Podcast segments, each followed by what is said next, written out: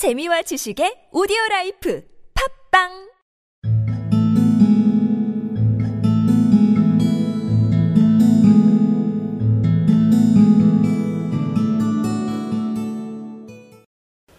reached home, her intoxication gave way a little to prudence and reason. She got out her curling irons and lighted the gas and went to work repairing the ravages made by generosity added to love which is always a tremendous task, dear friends, a mammoth task. Within forty minutes, her head was covered with tiny, close lying curls that made her look wonderfully like a truant schoolboy.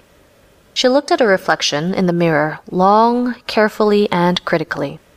If Jim doesn't kill me, she said to herself before he takes a second look at me, he'll say I look like a Coney Island chorus girl. But what could I do? Oh, what could I do with a dollar and eighty seven cents? At seven o'clock, the coffee was made and the frying pan was on the back of the stove, hot and ready to cook the chops. Jim was never late. Della doubled the fob chain in her hand and sat on the corner of the table near the door that he always entered. Then she heard his steps on the stairway down on the first flight, and she turned white for just a moment.